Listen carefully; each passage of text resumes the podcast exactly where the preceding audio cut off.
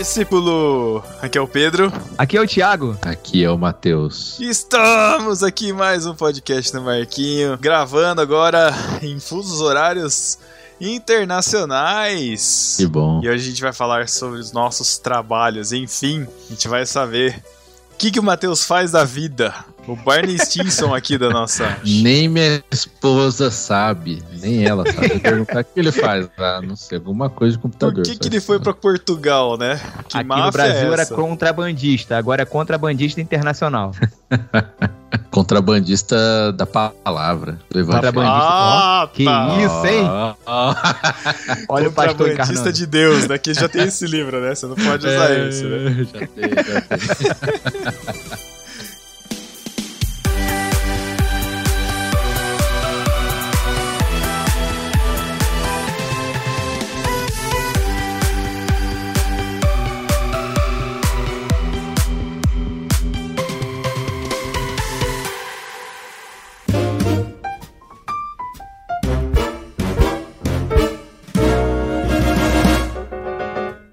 E já que a gente está falando de trabalho, né? Nada melhor do que falar de quem está trabalhando para o Barquinho ficar aqui. Pois é, Pedro. Se você é discípulo, se você quiser que a gente continue gravando isso aqui, é legal vocês darem uma moral pro Clube Ictus, que são eles que patrocinam para vocês continuarem recebendo mensalmente os podcasts no Barquinho, no feed de vocês.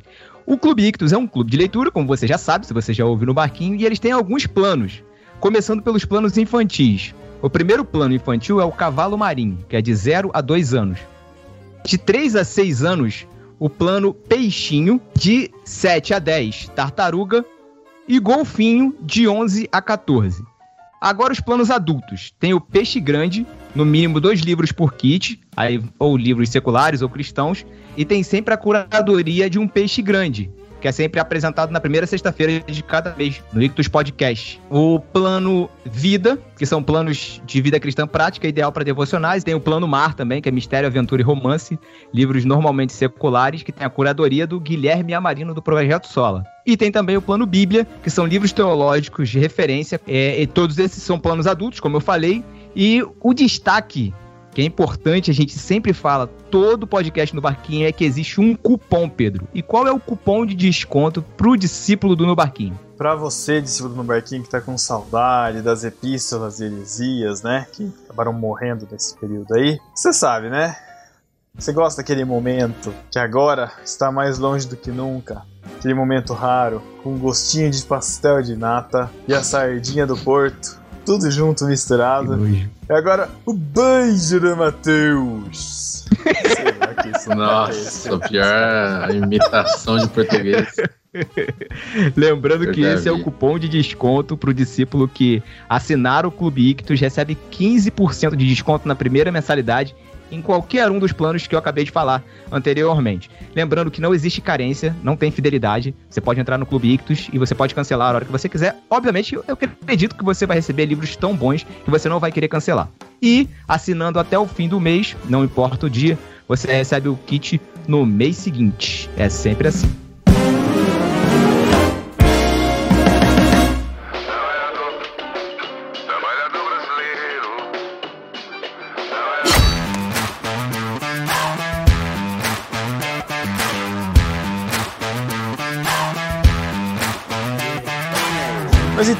Vamos lá, né? A gente está aqui para falar dos nossos trabalhos. E por quê? falar disso? Porque a gente não fala sobre isso, porque maio é o mês do trabalho. Vale a pena a gente entrar um pouco aí. São três trabalhos bem distintos, né? Que eu acho que cada um aqui faz. E tem 10 anos que a gente falou sobre esse tema, é?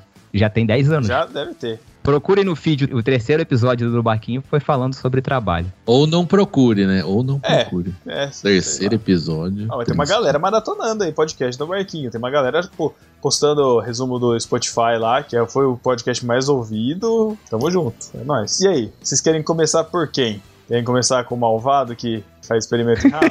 é isso? Exatamente. Sempre, né? Ai, ai, eu sabia. Então, Pedro, a profissão mais profissão mais politicamente incorreta de 2022. Mas o mais legal de tudo é que ele é politicamente correto e ao mesmo tempo ele tem estabilidade, né? Porque é funcionário público. Ah, é. Não pode ser cancelado, né? É, exatamente. É. Conta pra gente, Pedro, como é que você chegou ao trabalho que você faz hoje, a profissão que você tem? Por que, que você quis trabalhar com isso? Como que foi? Cara, lembrei do. Não, não é uma entrevista, é uma conversa. É uma conversa de boteco. É. Lembrei do, do episódio do Seinfeld, que o George ele se passa pra mulher lá de biólogo marinho. Aí eles estão na praia e tem uma baleia encalhada morrendo, e os caras chamam ele porque ele é biólogo marinho pra salvar. Pedro, você já passou por uma situação Olha, a única coisa, eu não sou biólogo marinho. O animal está morrendo? Chama o biólogo. não, graças a Deus não. Mas várias vezes é, ai, que planta é essa? Que bicho é esse? né? Isso é clássico. É tipo, é tipo, a pessoa fala que é dentista e o outro já vai abrindo a boca mostrando, eu tô com esse dente aqui, ó. Ou que é, é médico, né? Já fala, tô com uma dor nas costas e que remédio. É, tipo isso. Então, na verdade, minha profissão não é biólogo, né? Vamos lá, eu me formei em biologia. Não, peraí, peraí, rapidinho. Rapidinho, peraí. Só pra, pra ficar legal. O Pedrinho, de 5 anos de idade, 8 anos de idade, o que, que ele queria ser quando crescesse? Astronauta, designer. Não, 8 anos não, mas o mais pra frente, na época que, eu, que a gente tinha idade pra estar no culto, e não podia mais ficar na, na, na salinha, né? Das crianças, mas também não, não conseguia prestar atenção, eu ficava sentado lá com meus amiguinhos desenhando. Os caras desenhavam a fábrica da Nike, falando que ia trabalhar lá. Porque. E aí a gente falava que era designer, porque ficava desenhando. Mas eu enveredei pra área de biologia, né? Minha irmã também é bióloga, né? Então, assim, foi uma influência. É uma coisa que eu sempre gostei, que eu gostei de ciência, né? Eu tinha um Super Nintendo, né? Até que eu vendi pro Matheus, inclusive. Que era o único videogame que eu tinha. Então, tipo, eh, os meus passatempos era brincar de Lego, era, tipo, acabava a luz em casa, pegava enciclopédia, tipo Barça, sabe? Era lá Rússia, né? Não era Barça. Mas pegava enciclopédia. Ordenhar ficava... a vaca. Não, não. Para com essa ideia de. Nossa. Acho que é mais fácil o Matheus tá perto de vaca no, em Portugal do que eu em Botucatu, mas tudo bem. E, e aí, tipo, sempre, sabe, aqueles estalos assim, tipo, meu, todo mundo sabe, mas eu ficava vendo o mapa mundi e falava, meu, o Brasil encaixa na África, sabe? É o encaixe perfeito, tipo da Pangeia, né? né? Que tem um dos movimentos dos continentes e tal. Então, assim, eu era esse tipo de cara que sempre gostou dessas coisas, de experiência, mundo de Bigman. Assinava a revista Nosso Amiguinho, então gostava de fazer os recortes lá que vinham dentro, das experiências. sempre gostei dessas coisas. E aí, na hora de escolher a faculdade, fui pra biologia. Por que você vai pra biologia? para fugir de matemática, de química, né? De física, de português. E não adianta nada, que você encontra tudo lá. Mas, enfim, me formei em biologia, sou licenciado em biologia, então posso atuar como professor.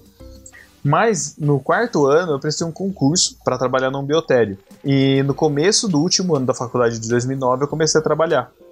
Como eu estudava à noite, meu trabalho. Você fez o concurso que ano? 2008, em abril de 2008. 2008. Passei no concurso, uhum. fiz prova prática e tal. Comecei em fevereiro de 2009. E aí era o último ano da faculdade. Então, tipo, era último ano de faculdade, a faculdade era noturno, né? Era meu curso era noturno. Então eu fazia faculdade à noite e trabalhava durante o dia. Então foi um ano apertado. E aí comecei nessa área de animais de laboratório, falando cientificamente agora, ciência em animais de laboratório. Então comecei a trabalhar num biotério de camundongos e ratos, né, um biotério de criação, que é o chamado, que é onde você cria os animais, você não é um, um biotério onde você faz experimento, você só cria, né? Então é como se fosse uma maternidade, né? Você vai tendo os casais de animais, de ratos e camundongos, e são espécies diferentes. Rato é uma coisa, camundongo é outra. Cobaia é outra, diferente. Cobaia é diferente? Cobaia é diferente. É, é tipo o porquinho da Índia. É cávia, eu não lembro o nome da, da espécie inteira, eu lembro do gênero, do gênero que é cávia. Cávia porcelos, não, acho que não é isso. Mas enfim, alguma coisa assim. Antigamente, a gente tudo que você fazia experimento, você falava que você tinha uma cobaia. Então, ah, vou ser cobaia para testar vacina, por exemplo. É, esse termo já caiu em desuso, você não usa mais isso. E você tem o animal cobaia. Né? Então tem alguns pesquisadores que utilizam cobaia para um fim específico, que eu não, não faço ideia do, do, porquê. Mas eles usam os diferentes tá, mas... e cria lá o camundongo para alguma coisa, o, o rato para outra, a cobaia para outra. É que eu estou sendo bem simplista, mas dentro de camundongo você tem várias linhagens de camundongo. Você tem o camundongo C57 Black 6, você tem o Balbi C, você tem o camundongos nocaute, que são que tem alguns genes específicos para experimento que você vai nocaute? fazer. Nocaute? É porque ele tem um gene, um, um, um, um gene desligado, alguma coisa assim. Então ele é nocauteado. Ah, eu pensei que eu, é porque você ficava dando soco nele para ele cair, coitado. o Pedro ficava dando peteleco Ou... no camundongo. Tem o camundongo Ou que ele era um brigão, né? É, pode ser. Tem o camundongo nude também. Rinha, rinha é. de camundongo o Pedro fica fazendo. Agora sabemos mais uma coisa sobre a profissão dele. Olha, mas tem uns que brigam feio, cara. Ma macho junto durante muito tempo já era briga. Você tem que. Esses machos tóxicos. Toma cuidado. Mas enfim, comecei a trabalhar nisso para essa área de animais de laboratório. É, eu sei que é uma, uma área muito polêmica. A gente está aqui com né, o esposo de uma defensora né, dos direitos dos animais. E é uma coisa que, eu, que, é, que é muito importante, que é uma coisa que eu sempre tento deixar claro quando eu vou falar sobre isso, porque todo mundo pergunta, ah, mas você faz experimento nos animaizinhos? Você vai lá e você, tipo, mais comum você lembrar aí é daquele rato que colocaram uma orelha, implantaram uma orelha nas costas do rato. Não sei se você já viu essa foto na internet. Ou de roedor fluorescente que mudam. Então, tipo assim, existem vários tipos de, de experimento, mas eu, no caso, não faço. E existe toda uma legislação no Brasil para regular isso. Uma legislação nova, é a Lei Arouca que chama, que é de 2008, só que ela só foi mesmo sendo assim implantada mais intensivamente, ela teve um decreto, né, para validar a lei, mas foi mais para 2013 para frente, assim, que foi regulando as coisas. Então as coisas eram feitas a meio sem noção mesmo, sabe? Tinha muita coisa feita assim, tipo, ah, você vai matar o bicho, matar o bicho é horrível de falar, né? O termo técnico é eutanasiar, né? Nem sacrifícios a mais, é eutanásia. Mas pegava um camundongo e dava. É eutanásia? Você, per você pergunta pro, pro bichinho se ele quer morrer? Não, é o. mas, mas, mas tem isso, tem, tem para experimento, tem o ponto final humanitário e eutanásia, que são duas coisas diferentes. Porque eu tô, atropelando os assuntos, mas por que, que a gente ainda cria animais? Que é o que eu, que eu queria trazer, né? Por que, que a gente ainda tem criação de animais de laboratório? Por que, que a gente ainda tem rato camundongo? Por que, que tem pesquisa com animais? O que rege toda a ciência de animais de laboratório é o princípio dos três R's, tá? que é, é redução, reduction, é, replacement and refinement. Então, é, reduction é redução, replacement é substituição e refinement é refinamento. Então, a primeira, o primeiro R que a gente, que o pesquisador, no caso, eu não faço isso porque eu crio animal, né? É princípio do meu trabalho também é, o que o pesquisador vai fazer é o trabalho, a pesquisa que eu vou fazer, ela precisa ser feita em animais? Existe um método alternativo que eu não precise mais usar animal? Inclusive, agora estou fazendo um curso de especialização no, no Butantan, né? especialização em biotérios, de onde eu estou. Aonde? No Butantan. Ah, vai deixar de maltratar ratos vai passar a maltratar cobras agora. Esforço que foi para fazer essa piada. Valeu a pena, né, Chico? Legal! Valeu. Bem louco! Então, o Butantan me surpreendeu, mas é outro assunto, né? Porque eles não são só cobras, inclusive a grande parte de produção deles é em biotecnologia, produção de soros, de, de antígenos, de, de vacinas, né? Então é, essa parte da cobra é, é, é, por onde a gente fica sabendo, mas lá dentro é muito mais amplo. Mas enfim, né? Tá falando disso, mas para falar que toda pessoa que vai trabalhar com um animal de experimentação, para fazer um experimento, ele tem que primeiro passar para ver se o que ele quer fazer precisa necessariamente de usar o animal. Tem métodos alternativos hoje já muito estabelecidos, né? A indústria cosmética já praticamente já não usa animal na experimentação, no caso, né, de tinha casos assim, antigos de que a gente, que eu escuto falar de cosméticos você testar em olho de coelho, sabe? Isso é impensável. É crueldade animal, a gente concorda com isso. Só que existem partes da pesquisa ou, enfim, situações em que tem como fugir do modelo animal. Por que, que usa muito camundongo? Por que, que usa muito rato? Porque eles têm uma genética 96% compatível com a nossa. Então é tipo assim, o que você faz no camundongo pode ser reprodutível no humano, né, em questão de medicamento, do que for fazer. Lógico você vai ter que testar isso mais para frente, mas é um indício de que você pode fazer isso.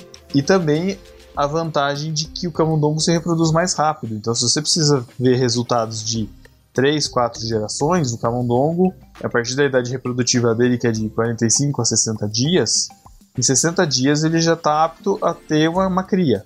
Né? Então, na gestação de camundongo, de rato, acho que também é mais ou menos a mesma coisa. É 20, são 21 dias. Depois de 21 dias você nasce, os animais nascem, depois de mais 21 dias você já pode desmamar ele da mãe e ser um animal já pronto para você entregar para fazer pesquisa. Um, um, período de tempo pequeno que se você fosse testar no ser humano, uma coisa de uma vida, seria muito longo. Resumindo, a questão da experimentação são os três R's. É aula, por exemplo, aula de anatomia. Você vai dar uma aula de anatomia com um camundongo, você não vai dar um camundongo para cada aluno abrir e estudar anatomia. É impensável isso. Hoje você tem o modelo de você usar uma vez um animal, ser filmado, você passar esse filme, ou você ter modelos sintéticos para você simular isso. Você não dá um camundongo na mão de cada aluno, não faz sentido você dar 20 animais para uma aula, não, é impensável. Isso tudo hoje é regulado Risco por... de leptospirose, né? Depende da origem do animal, né? Você não vai pegar animal do esgoto, né? Tô zoando. Mas, porque os animais que a gente usa são limpos todos, né? Bem mais limpos que a gente, inclusive. Ou então terminar a aula de biologia com um prato pronto, ratatouille. Nossa. Meu Deus. A aula de culinária já tá usando? É, a virar aula de culinária. Mas, cara, você sabe, você sabe que é uma tendência aí na Europa, Matheus, de animais como lagosta, crustáceos, polvo, que você, tipo, às vezes pega o animal fresco, né? A lagosta viva e põe na água quente eles já estão entrando, eles estão bem mais avançados do que a gente nisso, mas eles já estão entrando na, na questão de, de, eutanásia, de você ter que eutanasiar o animal, ou de você fazer com que ele entre no processo de não ter dor, para depois poder fazer esse processo de cozimento tudo. Então, assim, a, a, ciência de animais, e não só a questão da proteção na sociedade protetora, que a gente já pensa na Luísa Mel, né, uma coisa radical, mas, assim, tem avançado muito na defesa dos animais, né, na defesa do, do sofrimento animal. Mas, mas assim, eu, eu entendo que realmente uma preocupação com os bichinhos, tal. Acho que não, não deve ter crueldade, mas a gente está num momento como sociedade que você tem que ficar justificando uma coisa óbvia. Tipo, é, é óbvio que é muito melhor você fazer o experimento de uma vacina de algo num animal do que fazer num ser humano. É que assim, a gente está num, num ponto da sociedade não era pra falar sobre isso, mas enfim, vou ter que desabafar. Eu que... desabafo. Fala que eu te escuto. Não, que as pessoas realmente colocam a vida do animal irracional no mesmo patamar da vida do animal racional, homem, né? E não é assim. Né? E a gente que é cristão, a Bíblia não é assim, né? O Deus deu os animais para domínio para o homem dominar, para o homem e o dominar não é obviamente maltratar, muito pelo contrário, né? Que a criação ela exprime a glória de Deus, a criação, os animais, tudo reflete o bom uso da criação, né? É, a, é então é uma mordomia, né? É, então é papel do homem até proteger, né? É o, o papel que Deus deu. Mas por, por outro lado, Deus deu os animais assim como ele deu as plantas, assim como ele deu as árvores, para o benefício do homem. Né? Os animais, a criação, o mundo, ele foi criado por Deus para sustentar o homem. Né? Então, o que a gente usa da criação para nos sustentar, para melhorar a nossa qualidade de vida, é algo bíblico, não deveria ser interpretado como simplesmente uma maldade, uma vida você estava falando, por exemplo, aula de medicina. Ah, não se dá mais um ratinho por pessoa. Meu, mas se você é, matar o animalzinho lá de uma maneira que não seja cruel tal, pra a pessoa ali abrir, olhar, né? Porque uma coisa é você vê um vídeo. Outra coisa é você tá vendo, tipo, na sua frente, aqui na sua mão, né? Talvez num futuro, quando a gente tiver uma, uma realidade aumentada, uma realidade virtual, metaverso, né? metaverso. Enfim, você vai ter uma experiência virtual parecida à real, tudo bem, mas hoje eu acho que se perde um pouco de viver isso, né, de experimentar então, isso, de a, algo que assim, que não para mim não envolve o sofrimento simplesmente, né? É, então, é você dar uma vida digna, encerra a vida e então, usa para aquilo que, assim como se fosse comer uma carne, por exemplo. Aí entra no, num segundo R que eu tava falando, que é o refinamento. Por que, que eu preciso de 20 animais? Posso fazer com 5? Posso fazer com 2? Posso fazer com 1? Um? Eu vou ficar nessa, nesse ponto da aula que você falou que é interessante. Mas, por exemplo, se eu for fazer uma pesquisa e eu quero analisar o, o efeito do, no coração, no fígado e no rim, por exemplo, eu preciso ter cinco animais para fazer do coração, mais 5 do rim e mais 5 do fígado. Eu não posso usar esses mesmos 5, pegar os órgãos desses Sim. mesmos 5? Se eu puder fazer isso, excelente. Beleza, eu poupei 10 vidas animais para minha pesquisa. Entendeu? Até Aí, um ponto comercial é até melhor, né?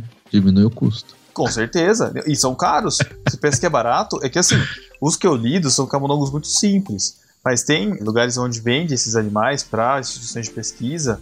É, tem uma conhecida chamada Jackson, nos Estados Unidos, e agora na pandemia eles estão usando bastante por conta de reprodução de coisa para o coronavírus. Eles têm embriões criopreservados, ou seja, eles não mantêm os animais vivos, eles mantêm o, o embrião lá para poder criar. E uma matriz, um animal, é 3.500 dólares. Não é barato. É. Caro pra caramba. Então, assim, a gente estuda muito. É, hoje tem uma tendência na pesquisa animal de você usar o peixe, né, o paulistinha, o zebrafish, não sei se vocês já ouviram falar, que também o custo é muito mais barato. Ele tem menos equivalência genética, mas você é, é muito mais fácil de você fazer pesquisa. Tem toda uma questão também de você lidar com o animal da mesma forma, de. É, de bom, é peixe, tudo. peixe tudo bem que peixe não tem alma, né? É, né, peixe não tem alma. Não, mas assim, mas, mas o que eu quero dizer é que assim, é uma legislação nova e é uma coisa que é uma tendência muito forte ainda daqui. Existem muitos pesquisadores antigos que não entendem, que são da época que, ah, por que, eu não posso mais pedir 50 animais? Tinha gente fazer pesquisa com 50 animais, não tem mais necessidade disso. Uhum. O caso que aconteceu em 2013 do Instituto Royal foi um caso que, assim, na época, ainda. Eu não lembro como é que estava a questão das legislações na época, mas o que chocou. Era do, dos Beagles lá? Exatamente. O que chocou foi que estavam vendo um monte de Beagle lá, que tinha Beagle congelado. E a diretora do Instituto Real também na época foi totalmente fria, calculista para falar, não soube explicar. Aqueles animais, eles não estavam no seu ambiente natural, eles foram colocados para fora. Isso é um perigo. Você não sabe o que estava dentro daquele animal. A doença que está é, é, é. ali. Hoje você lida, a gente lida, eu não, mas assim, a pesquisa lida com animais transgênicos, tem a sua genética modificada. Você tem um biotério específico para ser trabalhado com isso, onde você tem barreiras para o animal não sair, onde quando o animal, tipo, ele encerra o seu ciclo ali da pesquisa, ele é eutanasiado, ele tem que passar por uma autoclave, não sei se você sabe o que é isso, mas é uma máquina que esteriliza as coisas, para não deixar o transgênico sair para a natureza, porque você desbalanceia todo o ecossistema.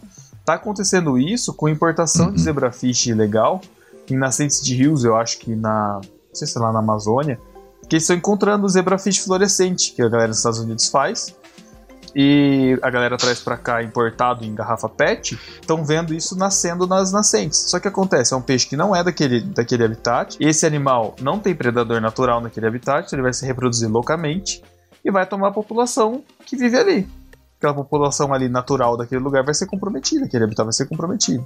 Então é uma coisa muito séria. Então, assim, não só peixe, é, aranha, escorpião, existe gente estudando isso, estudando soros. Como é que você vai estudar o soro?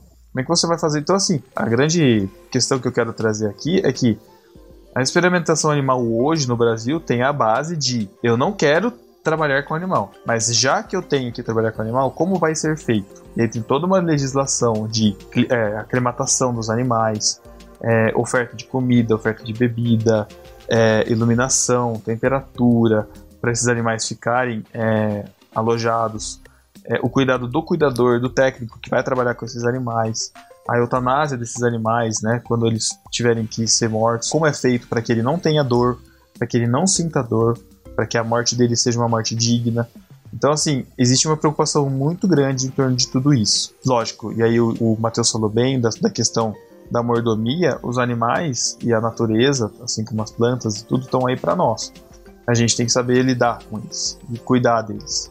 Né? Então é uma tarefa muito importante nossa né, de zelar por isso. Tendo isso nas nossas mãos, é a responsabilidade nossa né, apesar de serem animais criados em laboratório, não serem animais selvagens, né, que a gente está pegando da natureza, mas animais que a gente tenha uma grande preocupação em o que fazer com esse animal, como fazer, como tratar bem esse animal, como fazer com que esse animal, a vida desse animal seja respeitada como uma vida, entendeu? Não como um objeto. Mas pois gente... é, você não falou ainda o que, que você faz. Tá então, escondendo eu, aí o que você eu, faz. Eu faço o manejo e criação, reprodução do, das linhagens eu... de camundongo.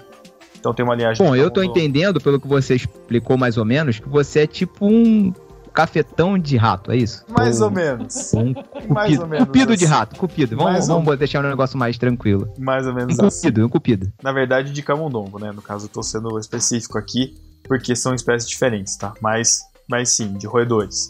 Então eu lido com uma, com a linhagem de Suíça, que é uma linhagem heterogênica, onde você faz um cruzamento genético a fim de você ter variabilidade genética, né? então você cruza ao acaso, meio que ao, um, um, ao acaso, não tão ao acaso, mas você tem as famílias lá e você não mistura essas famílias. E eu, vou, e eu também, hoje, também estou lidando com linhagem de Balbicê, que é um camundongo isogênico, que daí esse é uma linhagem que a gente chama de homozigota, que você é casado irmão com irmão, que é mais ou menos para você ter a mesma ah. manter a mesma genética do animal para que você não tenha variabilidade. Aí eu já achei absurdo. Incesto Incestuoso. Incesto de roedores. Incesto de roedores. Como é que é o seu dia a dia? Que, que, que, horas, que horas você tem que chegar lá? Então, para onde você vai? Então, a, a maior parte da rotina é matutina, porque os roedores eles têm um hábito. Acordam cedo. Não, pelo contrário. Eles têm um hábito noturno. Então, passaram a noite, então... passaram a noite de farra, aí Exato. eles acordam. aí eu chego lá para limpar a balada. É basicamente isso. Então, assim, a minha, é, chega, o Pedro chega, Pedro chega lá, tá um monte de latinha de cerveja jogada, tá roupa jogada em cima do sofazinho dele. Tem um, tem um sofazinho, Pedro? Uma casinha assim? Um... Tem, tem. A gente Eu tô imaginando o, o, o, o Jerry, assim, né? Do Tom Jerry, usa, naquele buraquinho dele lá. ambiental que é para o animal ter um pouco do seu habitat natural, assim, dos, dos, seus costumes, assim, preservados. Então, o que eu faço? Eu chego de manhã, não é todo dia que eu lido com o animal, isso também é uma coisa importante de dizer. Quanto menos você mexe com o animal, melhor. Imagina, é alguém chegar na sua casa, aí te tirar você do, do, seu quarto e pôr num quarto novo. Basicamente isso, porque a gente tem que fazer troca das gaiolas, né, que estão sujas. A gente troca as gaiolas, então você já está acostumado com aquele ambiente e vem alguém lá mexer em você e pegar você lá tal. É, no meu caso, eu trabalho no, no Biotério SPF, que é sigla para é, Specific Pathogen Free, que é livre de patógenos específicos, então é um lugar onde eu tenho que eu chego lá, eu troco meu calçado, depois eu vou pro banheiro, troco minha roupa, ponho uma roupa do trabalho. Quando eu vou trabalhar com os animais, eu entro num outro banheiro, que é afastado, que é já perto da área dos animais. Eu troco de calçado de novo. Eu, eu entro nesse banheiro, eu tiro essa roupa que eu tava, tomo um outro banho. Quer dizer, tomo outro banho não, tomo um banho, literalmente vou pro outro lado, daí já é um considerado uma área limpa, que a gente diz, que tem uma roupa esterilizada lá para mim, eu visto essa roupa esterilizada, visto pro pé, visto bota, visto luva, máscara, é, touca, esterilizo com álcool 70 já tudo, né, as mãos pelo menos. Aí sim eu vou, vou entrar na sala dos animais para poder fazer o manejo e, o, e a reprodução deles. Aí é conferir. Festinha. Exatamente. Aí você vai lá ver você vai trocar as gaiolas. Pedro basicamente é um barman, barman de camundongo. É, aí você, a gente basicamente faz a troca das, das gaiolas, então isso é, uma, é, semanal, mas dependendo do lugar é duas vezes na semana, depende da, do, do, substrato que você usa. O nosso substrato é um que aguenta bem uma semana, né? Porque eles fazem os dejetos todos na gaiolinha onde eles estão. Então, você não pode deixar eles também numa condição, né? Uma gaiola suja. Então a gente faz a troca, vê se teve nascimento, faz a sexagem dos, dos nascimentos, confere isso com a programação, se a gente vai precisar desses animais ou não, é, se a gente vai fazer reprodução, se a gente vai fazer matriz, né, que são novos, novos casais. A gente vê isso, troca bebedouro, bebedouro também esterilizado, ração esterilizada, gaiola esterilizada, a maravilha, a cama, né, onde eles ficam tudo é estéreo, tudo é esterilizado. A gente usa Eles pinça. comem muito? Eles comem muito? Depende, assim, a ração é peletizada, a gente põe ração uma vez por semana e no fim de semana a gente repõe para evitar que não, não falte no fim de semana para eles. É tipo uma raçãozinha de hamster, aquele aquele aquele negócio que parece um, parece uma paçoca de que vende uma paçoca rolha. Pet shop. Isso, uma paçoquinha, uma paçoquinha rolha bem pequenininha. Isso. que, que a gente faz também? Que a gente coloca na gaiola dos animais? A gente coloca, eu coloco, a gente coloca uma bolinha de papel, porque eles têm comportamento de fazer ninho e de se cobrir. Então, às vezes, só com a substrato eles não conseguem fazer isso, com papel eles conseguem, então eles fazem como se fosse uma casinha assim, eles ficam aninhados dentro, às vezes uns bolinhos também dentro. Isso é importante porque mantém o comportamento natural deles, né? Como se eles estivessem no ambiente natural deles. Isso ajuda, ajuda a tirar o estresse dos animais também. Isso é importante. O que mais? Mas é basicamente isso. O restante do tempo é praticamente organizando e, e preparando o material esterilizado para usar para os animais. Então a gente passa mais tempo preparando todo o negócio do que diretamente com o animal, entendeu? Fala preparando, você fala o quê? Parte administrativa? É, se você vê quanto que foi pedido, o que foi pedido que chegou para você, o que você tem que fazer, depois o que, o que, que você. Também, o produto é assim, daquilo. Mas é assim, tipo, ah, quantas gaiolas a gente tem? Precisa de tantos bebedores, tem que autoclavar tantos bebedores. É, vai precisar mandar maravilha, autoclavar, precisa autoclavar. Ah, e depois que a gente faz a troca na sala, a gente faz a desinfecção da sala. Então toda a sala ela é de tinta epóxi, né? As paredes são de tinta epóxi, que pode receber umidade. A gente passa um desinfetante potente lá, que não faz mal para os animais, mas é um desinfetante que mata até vírus. Passa na sala toda. E legal, esse legal. que você está fazendo é para ganhar mais? Também. então, chega uma fase na nossa vida, Matheus está passando por isso aí, né? Que a gente quer mudar. Vocês passaram por isso, né? a gente passa numa fase que a gente começa a se questionar o que, que eu tô fazendo, e, enfim. E aí esse curso surgiu, assim, é uma especialização, Lato Senso. E a gente tem uma rede de, de biotéries, de biotéries que se conversam, né, compartilham informações. E essa professora mandou esse curso nessa, nessa lista e me deu na telha de me inscrever. Falei, ah, vamos ver. É de graça. Pus lá meu currículo, pus lá, submeti lá e fui ver o que deu. E passei. E aí agora eu tô tendo que me virar para vir uma vez por semana aqui para São Paulo fazer esse curso. Tem duração de um ano, né? Mas está sendo muito bom. Estou aprendendo pra caramba. As referências estão todas lá. O pessoal lá trabalha muito bem com a parte de animal. Tem muita consciência né, dessa, dessa parte de cuidado animal.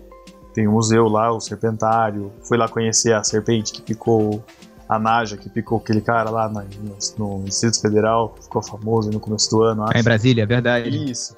Ela tá lá tá sendo bem cuidada. Então, assim, é, o, o local ali é muito, muito, muito sensacional. As aulas estão sendo muito boas.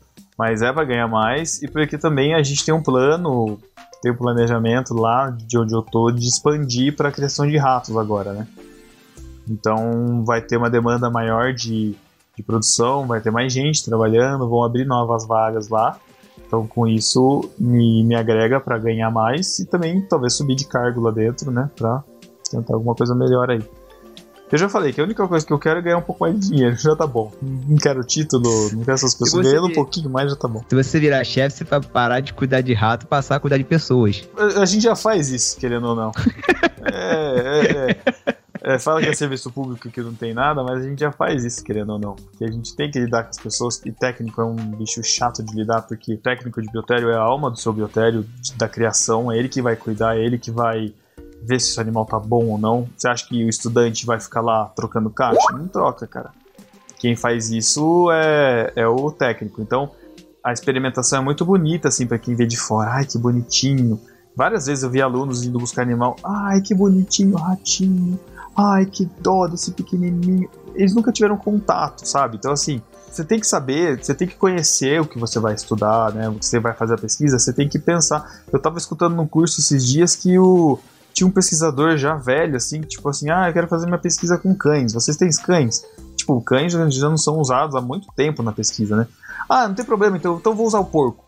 Tipo, meu, não é um lugar que você vai injetar um negócio só, pra, só, só por injetar. Você tem que saber o que você tá fazendo, cara. O que você vai fazer no campo. Antes vai... de você fazer, é. Antes você... de você pensar, você tem que planejar é o que, lógico, que você, você quer, né? fazer um né? Ah, vou, o animal que tiver disponível eu vou usar, não é assim. Não, e aí é assim também. A questão é tipo, ah, vou fazer, sei lá, um, um estudo com pressão arterial.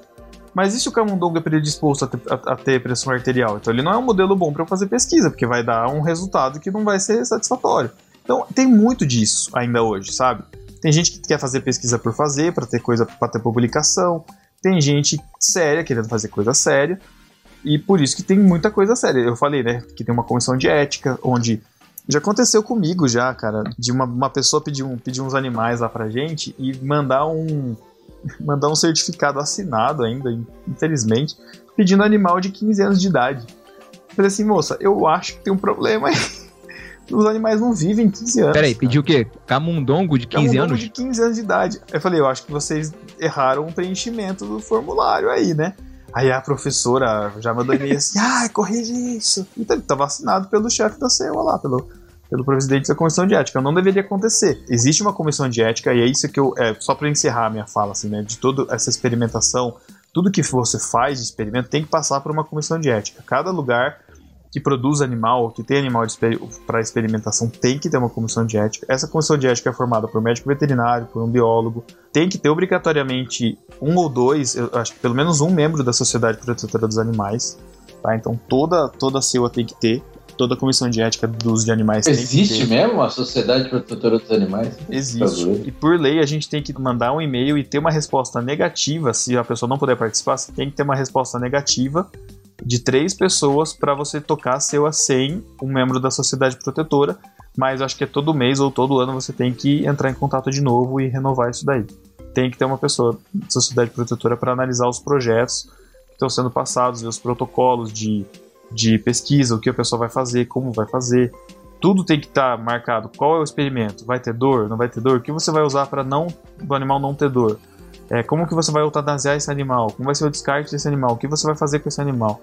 Tem que estar tá tudo isso antes de você pegar o animal. Então tudo isso é passado antes de você solicitar, de você começar a fazer sua pesquisa. O certo seria isso. Tem gente que ainda começa a fazer o experimento antes, mas aí são pormenores visão da parte biológica das nossas profissões, né? Porque são três, né?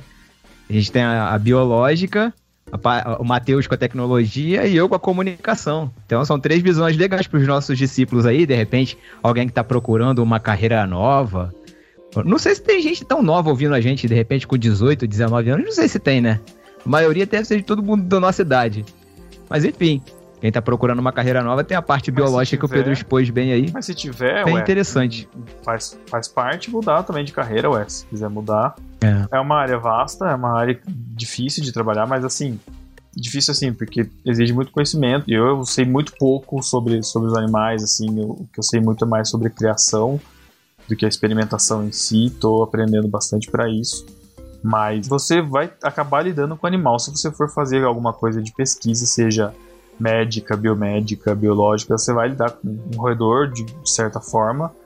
Ou aranha. Ah, a gente sempre acaba lidando com animal, cobra. cara, não tem jeito. Exatamente. Eu tô lidando com dois aqui agora. Né, Matheus?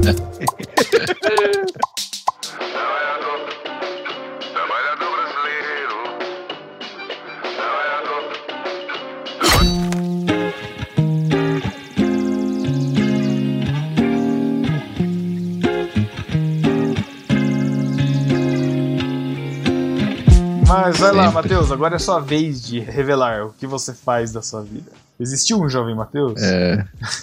é verdade. Mesma pergunta, mesma, mesma pergunta pro Pedro, vai. O que, que o Mateuzinho queria ser? Cara, eu muito cedo eu já comecei a mexer com computador e tal. Em casa, meus tios. Nossa, eu lembrei do podcast antigo, não lembro se foi Internet em Favor do Reino que eu fiquei umas duas horas falando do meu começo com TI. Foi, foi esse mesmo. Coisa chata. Não vou cometer o mesmo erro. Então, meus tios, eles já trabalhavam com TI, né? Na época era programação, bem nos primórdios, cara. Os primeiros computadores, né? Tela verde e tal. Então, eu já tive acesso, né? Desde criança, desde, sei lá, sete anos. Então, minhas primeiras lembranças era querer trabalhar com isso também, né? Gostava, tal, a parte de de jogos, né? Escrever jogos no computador, na época era uma coisa muito louca. E aí foi seguindo, cara. Não teve, eu não tive muito essa de ah, queria ser uma coisa e tal. Foi sempre que eu quis ser mesmo, trabalhar com. Na época eu não falava TI, né? Falava informática, processamento de dados, coisa velha. 14 anos fiz colégio técnico. Na época tinha, não sei como é que é hoje, mas você fazia o ensino médio junto com colégio técnico. Então, durante o ensino médio, eu já fui trabalhar. Meu tio tra... no mesmo colégio que eu estudava, meu tio trabalhava lá. E aí eu fui ficando lá. Eu estudava de manhã, aí eu ficava tarde lá com ele, né? E aí acabou que comecei a trabalhar lá. Só que a área de TI até hoje é uma área muito vasta, né, cara? Tem muitas possibilidades. Na época, não tinha tantas, mas ainda assim já tinha. Então, hoje, né, a profissão que está mais em evidência de TI é programador, né? Que no mundo inteiro precisa do cara que faz aplicativo para celular. Mas esclarece para mim, o que, que é TI? É, tecnologia da informação ou, ou, tristeza e infelicidade.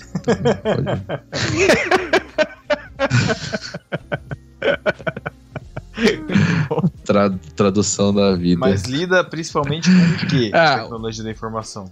Cara, hoje, né, desde sempre, né? Acho que para hoje todas as áreas têm tecnologia e todo mundo sabe disso. Tudo que você faz hoje está no celular. Vou dar um exemplo assim, uma coisa que sai mais ou menos da área técnica, no próprio biotério aí do Pedro, né?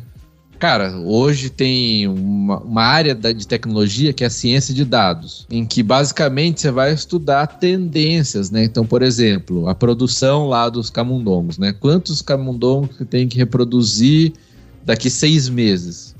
Se você pegar, registrar os dados históricos, registrar as épocas tal, você vai conseguir tratar isso dentro da tecnologia, desenvolver algum programa ou colocar em alguns programas que já existem, que já fazem tendência. Então ele vai falar, ó, daqui seis meses baseado nesses estudos, nas tendências tal, você vai precisar produzir, sei lá, mil ratinhos por mês, não sei. Mas a tecnologia, ela já tá nesse ponto, né, de... Ela tá infiltrada em tudo que é área, né, e a área que não tem ainda tecnologia fica para trás. A área que eu trabalho é a área de infraestrutura. Então eu cuido do que tá por trás do que você vê no celular, né, na... que você vê no, na tela do computador. É, eu cuido dos servidores, né? Onde as informações estão armazenadas. Porque, por exemplo, você vai assistir um filme da Netflix, aquele filme, ele não fica no seu computador, né? Ele fica em algum servidor espalhado no mundo, na verdade, em vários, né? Em vários lugares do mundo, a Netflix tem computadores que esse filme está gravado lá, o MP4, sei lá qual que é o formato do, do É, vídeo. RMVB, E né? aí. RMVB, nossa, horrível, não. RMVB não dá Nossa, mais, né? Nossa. Bons tempos. Aquela. 3G, aqueles 3GP. arquivinhos de 3GP, Nossa, aqueles 3GP era arquivinhos pior. de 30 mega. Horroroso, tudo quadriculado. 3GP é quando sua, sua conexão tá ruim, aí eles mandam a 3GP pra você. O filme ele tá gravado em vários servidores no mundo inteiro. E quando você dá o play, a aplicação da Netflix ela vai puxando esse arquivo de vários servidores ao mesmo tempo, da onde está mais rápido, mais perto, e ele vai construindo o arquivo para você ir assistindo no seu computador. Então é, putz, é uma tecnologia assim, muito avançada hoje, né? Mas ao mesmo tempo que é uma tecnologia parecida com o Torrent, então, do jeito que você tá falando. É Que parecida, só Pedacinhos de cada, de cada Exato. lugar. Exato. E E nasceu entregando. assim mesmo. E nasceu assim mesmo. Interessante. É que na época, você, na época você o quê? Você esperava terminar o download inteiro, né? Tipo, você quer assistir o filme, você, enquanto tá baixando, você não conseguia ver. Hoje acho que já até dá, já, né? Tem uns Até chegar o Popcorn faz- Time, né? Quando chegou o É. Popcorn Time. que ele faz justamente isso, é um torrent que você vai. Só que o torrent, o que, que é? Cada computador que tem o arquivo você vai compartilhando, né? É, o caso computador pessoal, né? No caso do torrent, são os usuários que se alimentam isso daí, não. Você não tem um servidor alimenta. Que, vai oferecer esse arquivo, e aí você vai baixar o filme lá de Noé e vem uma live nossa, né? Sem querer, É. porque é o arquivo errado que você baixou, né? Exatamente. É, como Netflix é um serviço pago, você precisa ter. Tanto é que a Netflix, em termos de tecnologia, é a mais avançada dos streamings, né? Até por ser a mais antiga. Porque é muito rápido isso, né? Então, eles têm que garantir uma velocidade. Coisa que o Torrent não garante, porque tá no computador pessoal.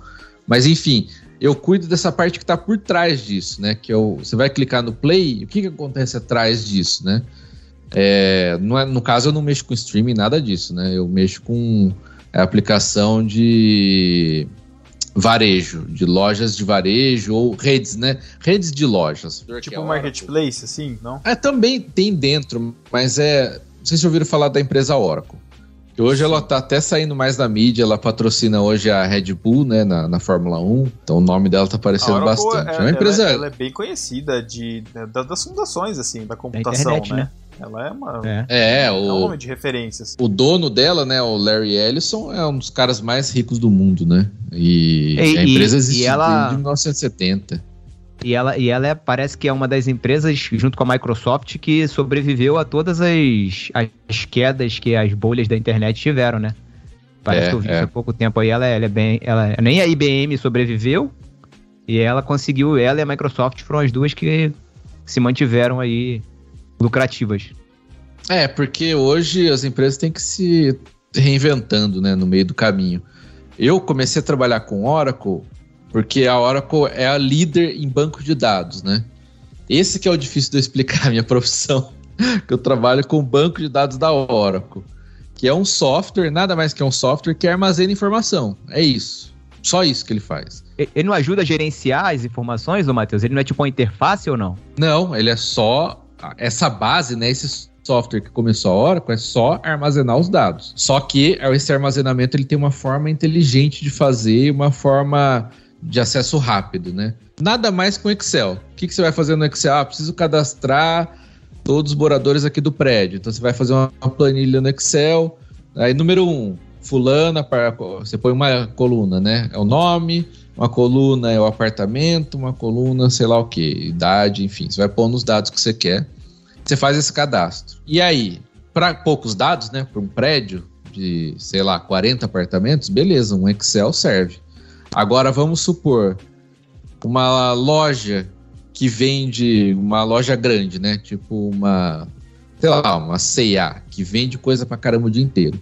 Chega no final do dia, você fez milhares de vendas. Você não vai conseguir gerenciar isso num Excel, né? Até porque não tem segurança, cai energia. Quem aqui já não passou pela experiência de estar tá aquele documento gigante, aquele Excel, você tá lá, não salvou, perdeu um tempão, né? Hoje tá até melhor, né? Salva, salva automático e tal.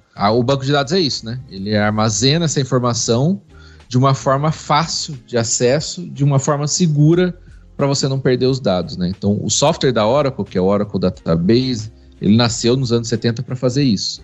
Porque antes eram uns arquivinhos texto, uns arquivinhos bem toscos assim para guardar isso, que vivia perdendo, corrompendo. Outra coisa, você vai ter milhares de pessoas acessando ao mesmo tempo. Né? Imagina que você tem uma cadeia de loja, que é o que eu trabalho hoje, né?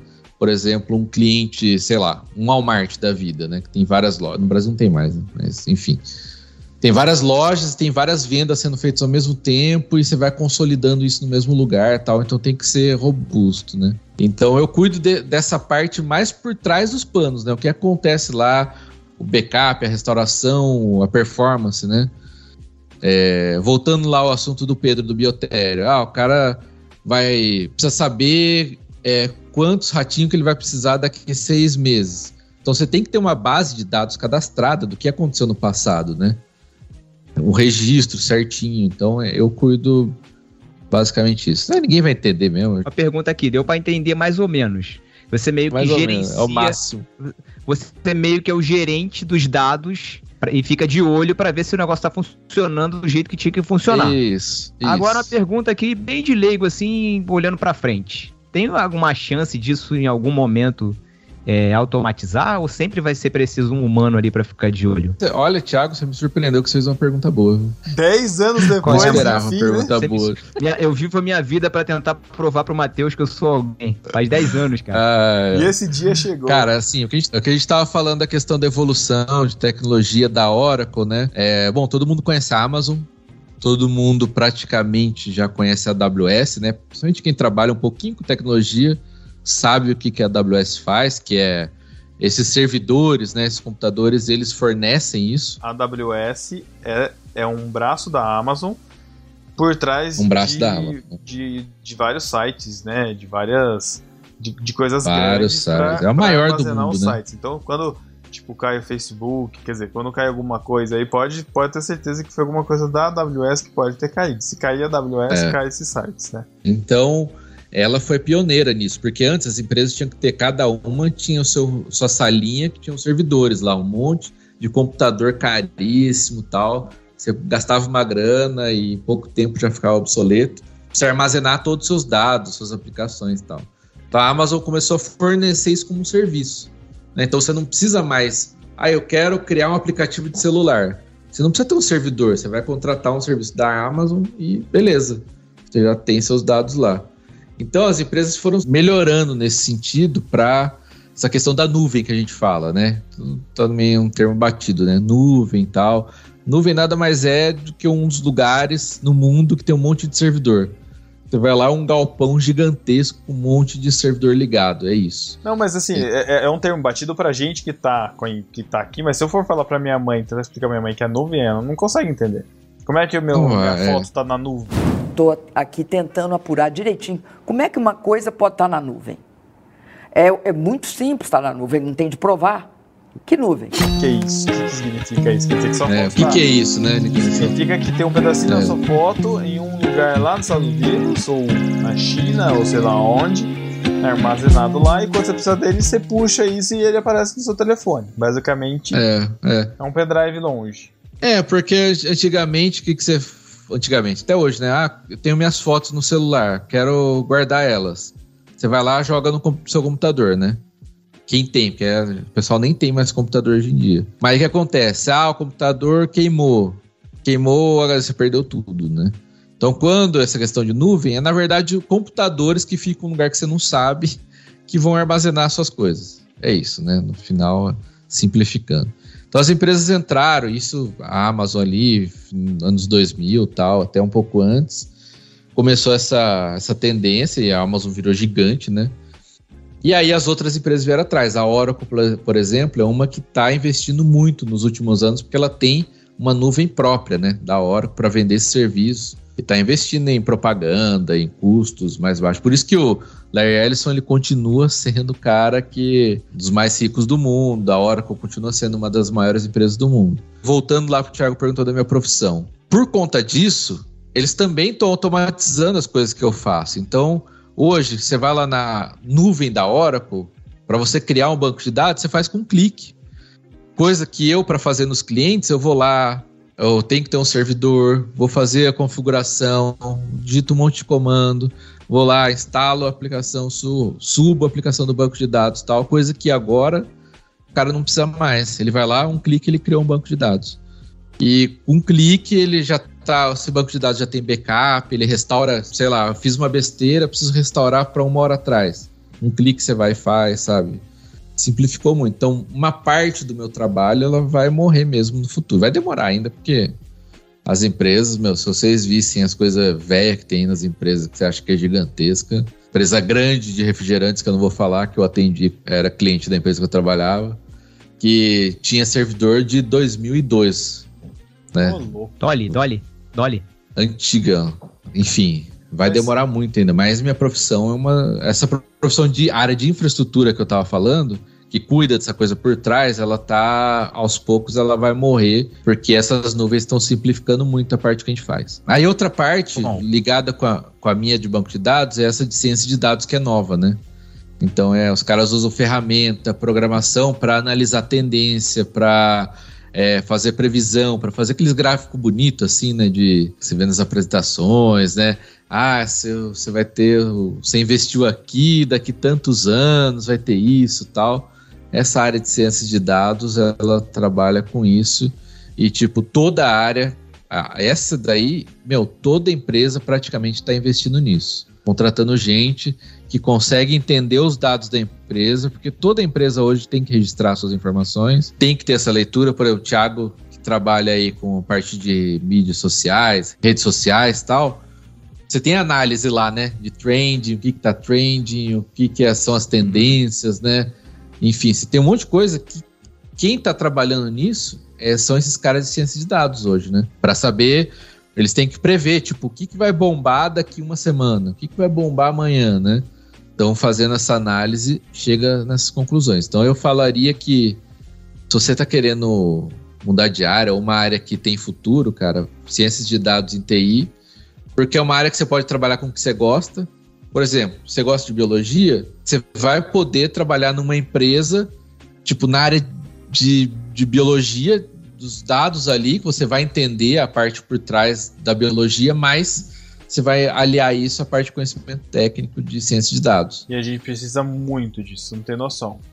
A gente nasceu, as nossas comissões de ética, um pouquinho que eu estou estudando agora, a gente tem visto que tem alguns programas, até eu instalei um aqui para o curso, que é o OG Power, que é de análise estatística, para você ver quantos animais você vai precisar para um ensaio clínico de acordo com, com as especificidades lá que você já tem, alguns dados que você já tem, ele te dá, o programa dá a quantidade de animal que você precisa. Ó, Então, assim, mesmo para gestão de eu chutei e acertei um pouco. não, hein? mas não acertou Produto. gigante, porque quem vai pra biologia quer fugir de matemática, cara. A gente não tem estatístico na área pra, pra ajudar a gente. Tipo, escrever um software pra gestão de biotério mesmo, que, eu, que é uma coisa que eu preciso pra caramba ali. Tipo, saber quantidade de animais, é, registrar é, período entre partos, isso é uma coisa muito importante pra gente. Tipo assim, É, quanto que a É. ninhada rendeu, qual que é o intervalo entre os partos. Isso é bom e prático, prático pra gente, pra gente poder fazer previsão mesmo, de análise. Tipo assim, meu, vou precisar É. acasalar quantos? Quanto que tá rendendo? Quanto que não tá? E é. Nossa, é super importante pra gente. É, porque isso daí entra até naquela questão da, de humanizar, de diminuir né, a quantidade. Você só vai conseguir diminuir se você souber o quanto você precisa, né? O quanto você vai parametrizar ali para as necessidades, para o dia a dia, você, você vai precisar de dados, informações, né? É isso. No E final, é muito difícil é você isso. ter alguém que, que, que seja tão específico a ponto de saber o banco de dados, que é o que você está falando da Big Data, né, de ciência de dados, e saber a especificidade que eu preciso para trabalhar lá onde eu estou trabalhando, porque é muito específico. Não é uma coisa que você compra na esquina, não é um Excel que você abre e você monta. É, tudinho. é. Então é, é Por isso que eu falo que tem, tem muito mercado ainda, porque vai atender os nichos, cara. E não são nichos assim, né, de hobby. É nicho que envolve milhões de, de reais, dólares, sei lá, né? É, São coisas que vai muito Sim. dinheiro investido. Pega a E farmácia. se você tem uma empresa, você trabalha com ciência de dados e foca num ramo, cara, se é uma área que não tá ninguém atendendo ainda, a chance de você ganhar dinheiro é muita, cara. E rápido, né? E rápido. Então, vai nessa área. A área que tá demandando muito hoje é a parte de programação, né? E, dentro, e cada área que eu tô falando dessa, cara, tem dezenas de profissões dentro, né? Então, programação tem várias linguagens, o cara que programa para o computador, o cara que programa para celular, o cara que programa é, só a parte mais interna, o cara que mexe na interface da aplicação, né? Tipo, tem uma profissão, para vocês terem uma ideia, que é o cara que estuda a usabilidade da aplicação, que chama a área de UX. Então ele estuda, por exemplo, os cliques que você faz até chegar numa determinada função dentro de uma aplicação de banco para melhorar isso, né? Então tem um cara só para fazer isso hoje. Então, cara, a área de TI ela é muito grande, muito vasta. Eu tô numa área mais antiga que tá se ficando ultrapassada, mas também dentro dessa área tem que se reinventar, tem que conhecer a parte de nuvem, né? Enfim. E Então, fora a- a basicamente- gestão de pessoas também, né, Matheus? É, gest- gestão de projetos, gestão de pessoas, que eu tô falando isso Gestão de pela. Sara também, né? A Sara trabalha com Sim, TI, verdade. ela verdade. não programa, mas ela é, é da parte exatamente da parte de gestão de pessoas. Ela coordena Exato. o projeto. Então, E é uma parte assim, parte aí. cara. Cara, é uma parte que também falta muito, porque o cara de TI é tosco igual eu, né, meu? Tem muito trato, assim, lidar no dia a dia. Assim, é do meu nível pra muito pior até, inclusive. Precisa ter essa pessoa que vai gerenciar o projeto, vai falar com o cara que é técnico, vai falar com o cliente, é, vai traduzir. Cara, uma outra parte que tá crescendo muito é recrutador de TI, cara. Pessoa de RH que vai recrutar profissional de TI. especializado, especializado para esse perfil. Para esse perfil, porque emprego tem no mundo inteiro. Eu, inclusive, eu tô aqui em Portugal por causa da minha profissão, né? Eu comecei a mandar currículo, né, para as empresas daqui e deu certo uma empresa e assim, fiz umas 15 entrevistas assim, cara, porque aqui tá precisando muito no Brasil, meu, LinkedIn toda hora a gente precisando na área de TI. Isso para uma profissão minha que já tá ficando ultrapassada, né? E tem muita demanda ainda. Então, o cara de, de RH, de recrutamento, que conhece a parte de TI, pô, ele vai conseguir fazer aquele primeiro filtro, vai conseguir chegar nos profissionais. Cara, tem muita coisa ainda acontecendo, muita grana rolando. O que eu falo? Você pode gostar de qualquer área para trabalhar em TI. Desde a parte da biologia que eu falei, parte de recursos humanos, a parte de projetos, vai lidar com pessoa, ou o cara que é técnico mesmo, né? Que aí tem N áreas dentro de TI, você pode se dar bem. Eu, de verdade, tava começando a fazer isso porque o Thiago zoou aí no final do outro programa que eu ouvi do meu Instagram. Mas. mas é. É assim, cara, é que eu vejo que uma área tem muita demanda e, cara, no Brasil muita gente desempregada, meu, ou com subemprego, sabe? Você vê uma área que tá precisando de gente. No Brasil mesmo, hoje o déficit de vagas lá é coisa de 500 mil para mais, né? Num país que tem 12 milhões de desempregados, né? Então tem Pois é, 500 mil complicado, né, vagas cara? abertas que não preenche. Não tem mão de Então, obra. Não tem- e, e, assim, não é uma especialização que você consegue em faculdade. TI não, não é assim. Você até pode fazer, hoje tem tal, mas não, não é o que resolve. Se você fizer alguns cursos, tem esse curso de Udemy, enfim, um monte aí. Vou fazer propaganda, mas você pode em pouco tempo já trabalhar na área, meu. Então, corre É algo- atrás é aí, que você você vai consegue, conseguir. que você consegue evoluir aí, tipo, fazer um curso e você já vai conseguir um retorno de repente mais rápido. Você não precisa É. de uma faculdade, uma coisa tão, tão extensa. Não, Mateu- cara, Mateus, progra- pelo que eu entendo, é, acho que programação é mais uma linguagem, né? É como se você aprendesse, fizesse um curso de inglês, mais ou menos nesse.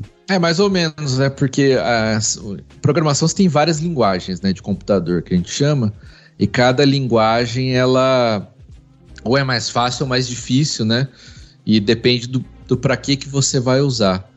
Óbvio que as linguagens hoje que estão mais em evidência são as linguagens que vai fazer aplica aplicação para internet, né? É, é site, enfim, tipo aplicativo tá mais- celular. É, aplicativo, isso. Eu já tô chamando aplicação já, que aqui fala aplicação. É, Portugal, tá vendo? Tô falando pra você. É. Daqui a pouquinho você tá falando a fazer, a che- estou a chegar. Ai, ai, ai, caramba. A linguagem que você vai traduzir o que você quer fazer para uma linguagem de computador, vamos dizer assim, né? Então é uma língua mesmo que você aprende, né? Mais uma pergunta boa, Matheus, que eu É. fiz. Será? Hum, já te dei muito crédito na outra já. já. Então tem várias linguagens. É, é a profissão que mais assim tem demanda é pro- programação. Eu assim, eu chuto que se você fizer um curso, estudar mesmo, tipo em seis meses, você arranja um emprego. Seis meses, eu acho que você arranja. É, pelo que eu já vi, eu vi, acompanho um pessoal tal que consegue assim, lógico, né, se dedicando, separando tempo todo dia ali e tal, não é oba-oba também. Não é que nem também um. Acho que foi o primo rico aí que falou que você, em seis meses, você vai ganhar 5 mil reais. Não é assim também, né? 8 mil reais, sei lá quanto que ele falou. Mas que você consegue emprego, cara. A, a minha irmã mesmo, ela mudou de profissão. Ela trabalha com administração tal, tava meio ruim. E ela trabalhava na IBM. E dentro da IBM, eles abriram um programa para treinar as pessoas para colocar na profissão. Caraca, Então ela- sensacional. Ela já entrou fazendo um monte de curso, certificação tal, e começou a trabalhar. E hoje tá super bem lá, Meu, já tá uns isso- dois, três anos Isso é já. incrível, porque você valoriza o funcionário, que já é da casa, né? Você não tem muito, É. muito custo. Já tem a assim, cultura da empresa. fo- Exato. Exatamente. É sensacional. Em Isso. dois, três anos em TI dá pra ganhar bem, Matheus. Não vou mentir, não. Dois, três É? anos dá pra ganhar bem. Eu- Cara, TI é pra ganhar bem mesmo. Não- Hoje em dia, o cara de TI que é sênior ou um pouco acima disso ganha mais do que gerente, por exemplo. Porque a demanda tá alta. É falta de profissional mesmo, né? Cara- os caras são bons, né? Que É, e tem que pagar bem, porque senão você perde, né? perde, a rotatividade é grande, né? Rapidamente de Portugal, queria vir, né? Eu, eu e a Elo começamos a pensar em sair do país. A gente sempre pensou, na verdade, e aí surgiu a oportunidade. Surgiu a oportunidade, não, a gente quis, decidiu mesmo fazer isso. A minha profissão, como ela tem essa demanda que eu falei de TI no mundo inteiro, e Portugal tem a facilidade da língua, facilidade para ela validar o diploma dela aqui, tem a questão de ser cidadania, se conseguir sair mais rápido, enfim, tem um monte de facilidade que por isso que a gente veio para cá. Mandei os currículos, fiz as entrevistas, deu certo. A empresa me contratou. Comecei a trabalhar remoto, né? Hoje também, pandemia acelerou isso daí, né? Tô todo mundo trabalhando remoto, que é possível, e TI mais ainda. Então já estava trabalhando desde agosto do ano passado, só fazendo os trâmites mesmo, né? De visto, de mudança tal, e viemos para cá. E graças a Deus está sendo bom, mas pouco tempo ainda. É uma das coisas que a minha profissão abre oportunidade, né? Tem amigo meu que foi para Irlanda, Canadá, Estados Unidos, enfim, tem abre muitas portas aí para quem quer essa vida aí também de sair do nosso Brasilzinho querido. Vou tentar começar a produzir alguma coisa aí para para ajudar mesmo, porque hoje já tem muito picareta aí, falando um monte de abobrinha e só tirando dinheiro do povo para ganhar dinheiro fácil. Mas se você for atrás da profissão, me acompanha aí, eu vou tentar começar a dar umas dicas.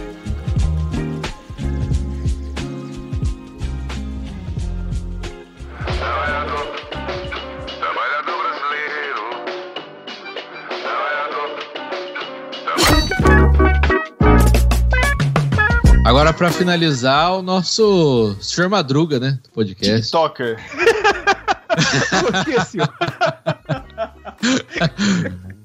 Era o cara que Pô, que não elogio- queria trabalhar, que mas já elogio. trabalhou em várias coisas, cara.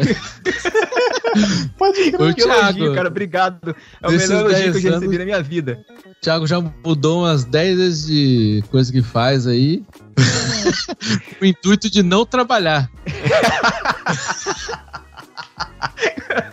No final é exatamente isso. Bárbaro.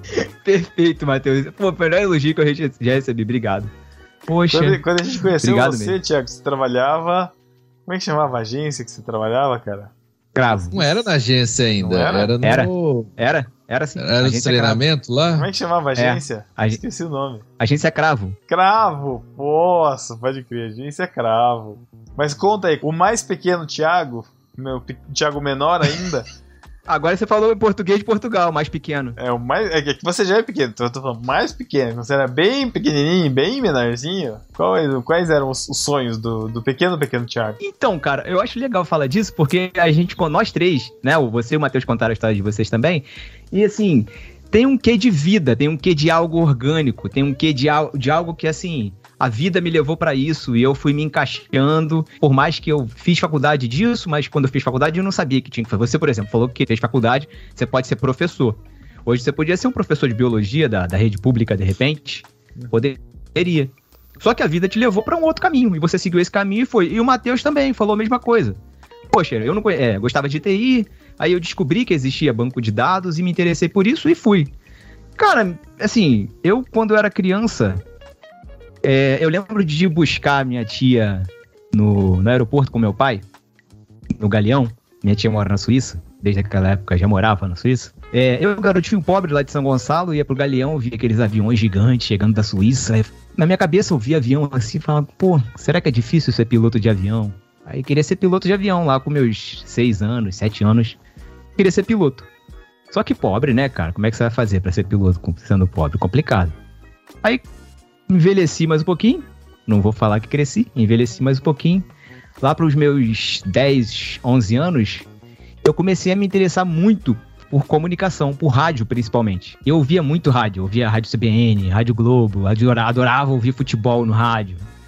Ficava fascinado, queria conhecer como é que é um estúdio de rádio, o que que se faz em rádio, como que se produz. Pô, mas aquele cara tá falando ali, eu achava tão legal aquela prestação de serviço, sabe? Prestação de serviço, você ajudar as pessoas de maneira de graça, as pessoas estão ouvindo de graça o rádio, enfim. E eu passava o dia todinho ouvindo. Até hoje eu sou assim, né? Eu saio na rua, tô com fone de ouvido. Onde eu vou, eu tô com fone de ouvido, porque é um, um costume meu desde criança. Eu sempre ouvi rádio, é, sempre gostei muito de comunicação. E tive o sonho de, de ser radialista. Mas esse sonho também não se realizou. É, a vida foi levando para outros caminhos. E aí, enfim. Eu sei que em determinado momento da minha vida eu me vi trabalhando em um call center é, como operador de telemarketing. E lá dentro eu consegui ir crescendo crescendo, crescendo, até chegar a ser instrutor de treinamento, ensinar as pessoas, né? Então eu passei a dar aula, como que se trabalha, ensinar uma profissão para jovens que estavam chegando, que alguns deles eram mais velhos do que eu, até da minha idade.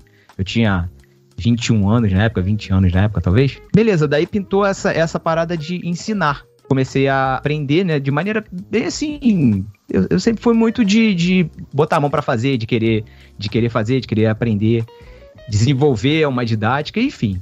E foram três anos da minha vida dando, dando treinamento. Até que um momento da minha vida eu me enjoei daquilo, fui para a área administrativa da área de treinamento. E aí foram seis, os seis meses, eu falo assim, os seis meses mais chatos da minha vida.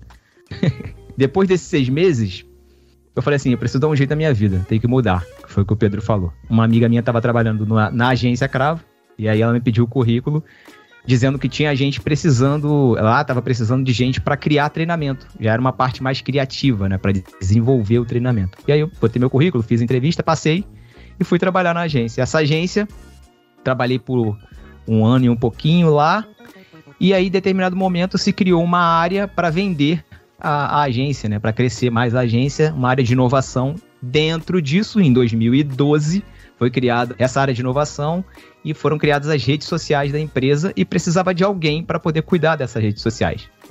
Um ano antes, em 2011, o Pedro, Matheus e eu tínhamos criado um podcast chamado Podcast no Barquinho. E foi uma criação mesmo do zero, que a gente teve que criar tudo. Nome, a gente teve que aprender a fazer feed, a gente teve que aprender a editar, a gente teve que aprender a fazer pauta, convidar pessoas para participar. Criamos uma equipe, que é a tripulação, que está aí até hoje com a gente. Enfim, e com isso eu fui aprendendo. Quando lá atrás, quando eu pensava em comunicação, eu não imaginava que a coisa ia se desenvolver tanto ao ponto de haver uma internet que distribui conteúdo para todo mundo, adoidado, de graça, a hora que você quiser, como acontece hoje. E com a criação dessa área dentro da agência Cravo, foi que eu ganhei a profissão que eu tenho hoje. Porque eu passei a administrar as redes sociais, não existia curso para isso nessa época, era tudo de orelhada. Lembra que é 2011, 2012? A gente ia fazendo e aprendendo o que tinha para fazer. Matemática Criei As redes estavam surgindo, né? Na verdade. Isso, exato. As empresas estavam, na verdade, já tinha surgido e as empresas estavam começando a enxergar um potencial nisso. Cresceu Exatamente por isso que a agência entrou nisso, entendeu? A, a minha chefe, eu mostrava sempre pra ela no barquinho. Eu lembro que a gente, depois de um tempo, ficou em primeiro de, de cristianismo no, no iTunes, lembra disso? E a gente Opa. tinha vários comentários. Inclusive, esses dias eu entrei lá e vi que tem vários comentários de vários discípulos. Acho que a gente tem uns 150 comentários lá. Acho Caraca! muito legal isso. Muito obrigado a todo mundo que comenta, inclusive. lá pra ver. É, o nosso nota, a nossa nota, se não me engano, tá 4.8 ou 4.9, alguma coisa assim. É. Sensacional, inclusive. Muito obrigado, discípulos, vocês são demais. O que, que eu fazia? Toda a conquista que eu tinha do- no barquinho, eu ia pra minha chefe e mostrava pra ela. E ela gostava disso, ela sempre vinha perguntar, e aí, como é que tá o podcast? Porque ela sempre foi muito antenada com essas coisas de, de internet, de querer estar sendo de inovação, lembra? A chefe de inovação. Então ela tava sempre no meu pé, e aí, como é que tá? Gravaram? Fizeram podcast novo? E aí, editor? Não sei o que, tava sempre em cima de mim. E eu ia contando o nosso desenvolvimento. Quando surgiu a oportunidade, quando surgiu a, a demanda de alguém para criar as redes sociais da agência, a primeira pessoa que veio na cabeça dela, vou contratar uma pessoa de fora, que não conhece a agência? Não, vou contratar o Thiago que está aqui dentro, vou dar a oportunidade para o Thiago que está aqui dentro, para ele tocar isso aí. E foi aí que começou, aí que eu ganhei a minha profissão. Então, hoje, é, ano de 2022, eu estou fazendo 10 anos, cara, com social media. São 10 anos de experiência na área que passa rápido. passa rápido demais. A partir daí, eu comecei a, a trabalhar é, com as redes sociais exclusivamente. Fazia um serviço ou outro, mas na verdade, meu dia a dia era isso mesmo: é produzir conteúdo para as redes sociais para a agência. Depois de um tempo, houve um problema na sociedade, eram três sócias na, na agência e houve um problema na sociedade que elas se separaram. E aí, tipo, a agência se desfez, né? Foi um para cada lado. E aí as pessoas, né, eu, eu fui demitido, né? Nisso aí, não só eu, como muitas outras pessoas, eles ficaram com a equipe bem pequenininha, só de um cliente lá que eles atendiam. Beleza, fiquei um ano e pouquinho por conta própria, tentando me virar nessa vida de- de redes sociais, prestando serviço aqui, fazendo um freela aqui, fazendo um freela ali. Cheguei a me aventurar trabalhando com um rapaz numa agência, que era amiga de... Uma dessas sócias que saiu, eu prestava serviço para ela, para nova empresa que ela abriu, de redes sociais. No escritório que ela trabalhava, eles dividiam lá o escritório com um cara que tinha uma agência de, de marketing digital. E ela me indicou para ser sócio dele. Felizmente a sociedade não deu certo e foi nesse momento que surgiu Melhores Destinos na minha vida. De abrir uma, uma- um processo seletivo, a Sara me enviou, falou: participa desse processo seletivo que tem a sua cara. Aí eu fui, meio que não acreditando, me inscrevi no processo seletivo e passei. Pô, foram muitos candidatos, cara. Deve ter sido, acho que uns. Deve ter sido base de quase mil candidatos, assim, no, no total de, de, de currículos que eles receberam, né? Caramba, eu fui, mano. tipo, agulha no palheiro. Cara, e isso porque era tipo, eles. Dá pra ver que era menor do que hoje, né? Já era grande, né? Considerando a internet assim. Mas hoje é muito maior, A né? gente- de A gente presença. muito. né? Eu, vou, eu vou fazer cinco anos agora de, de Melhores Destinos. Eu entrei lá no final, outubro de 2017. Faço cinco anos agora. Na época já era grande, mas a gente cresceu bastante, apesar da pandemia, que deu um, né, uma rasteira em todo mundo do turismo.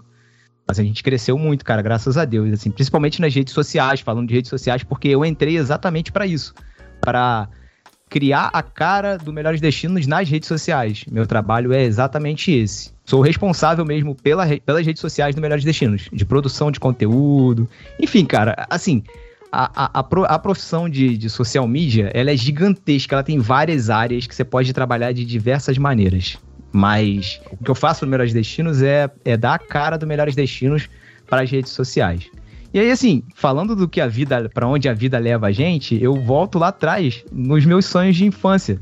Porque, assim, que eu faço hoje se conecta totalmente com as experiências que eu vivi durante toda a minha vida, de querer ter sido piloto de avião, querer ter trabalhado com comunicação e depois ter sido instrutor de treinamento, ensinar as pessoas alguma coisa. E o que eu faço hoje em dia é exatamente isso: comunicar, ensinando as pessoas a viajar melhor. Querendo ou não, né? Eu acho que ah, nós três aqui enveredamos essa parte da comunicação de uma certa forma, né? Matheus aí também já foi pastor e ensino. Ainda sou, pô. Ah, não Ainda sei, sou. Tá, tá nativa? Tá. Tem um rebanho aí? não, Tô mas, licenciado. Tô licenciado não, tô nativo. mas Sou ano sabático. ah, Não, ele, ele, ele foi promovido de pastor para missionário agora. ai, Ai, ai, ai. mas, Mas é, cara, é- eu acho que a experiência, o Thiago falou da experiência aí do, do podcast, né? Que a gente precisou aprender muita coisa, tal, comunicação, software, gravação, edição, não sei o quê.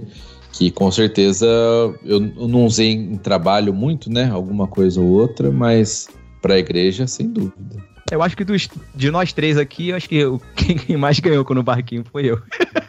É, Ah, quem isso. ganhou dinheiro foi você. Ah, dinheiro. Eu não dei ah, nada, com só certeza. trabalho. Só. Não, eu ganhei uma, prof... o Ma- eu ganhei uma profissão, ganhei um trabalho, pô. Ganhei experiência pra apresentar no mercado. Você já tinha uma profissão. Não, mas É isso assim, que eu tô falando, entendeu? ganho, ganho a gente teve, tipo, de experiência. Eu ganhei almas com isso, Não. Thiago.